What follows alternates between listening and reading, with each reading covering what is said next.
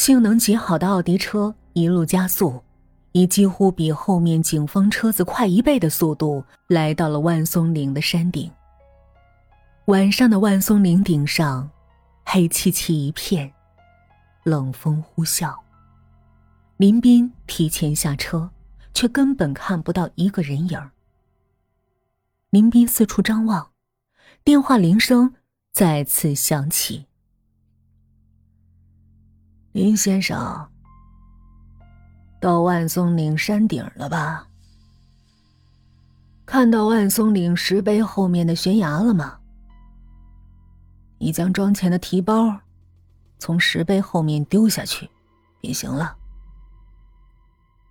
林斌这才明白，这次看似在山上交易，但歹徒却根本是躲在悬崖下的山谷里。哪怕警方做好再周密的布置，也绝无可能将警力浪费在万松岭山脚的这条小山谷里。林先生，拖住他，我马上往山谷里赶。耳机里传来了孙彤气急败坏的声音，显然他也根本没料到歹徒居然会在万松岭悬崖下的山谷里，等待百万现金从天而降。但林斌犹豫了一下。还是咬着牙，将手中提着的现金往悬崖下丢了下去。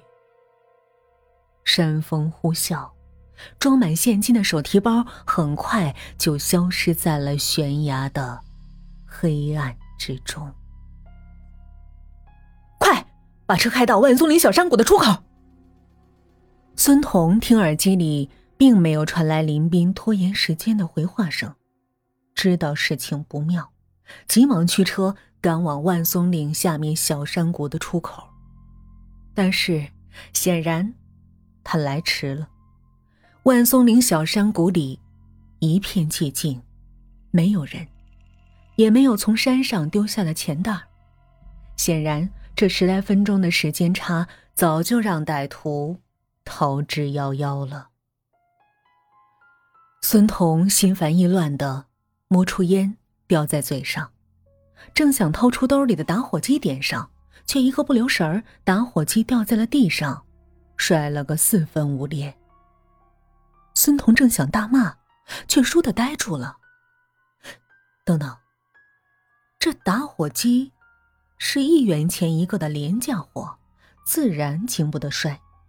可林斌放钱的手提袋儿，虽然是名牌货。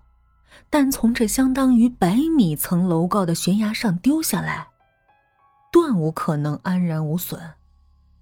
歹徒是如何在一片黑暗的小山谷中，用极快的速度收集到因手提袋破裂而四散的钞票，并及时逃走的呢？无论如何，时间绝对不够。孙彤的心猛地一跳。一种荒谬的想法倏地浮上他的心头，他用力回头，向一脸沮丧的手下大声吩咐道：“快，大伙在附近找找，看看能否找到散落的钞票。”众人虽不明所以，但迅速的执行了孙彤的命令。很快，搜寻结果汇报了回来：“孙头，找不到钞票啊！看来这歹徒……”一张都没落下。孙彤听着手下的抱怨，非但没有露出失望的神色，反而嘴角浮起一丝神秘的笑意。别急，这奸诈的绑架犯，我们之间的较量才刚刚开始呢。又是一个黑夜。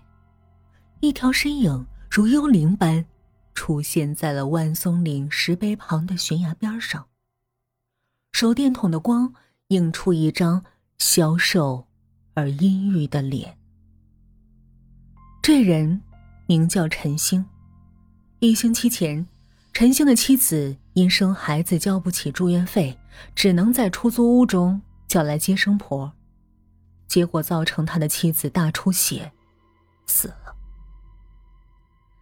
在那一刻，他无比痛恨自己的无能。穷途末路的陈星，打起了坏主意。此时，眼看百万横财即将到手，陈星不知是兴奋还是恐慌。他蹲下身子，伸手在悬崖边草丛中一阵摸索，扯出一条绳索来。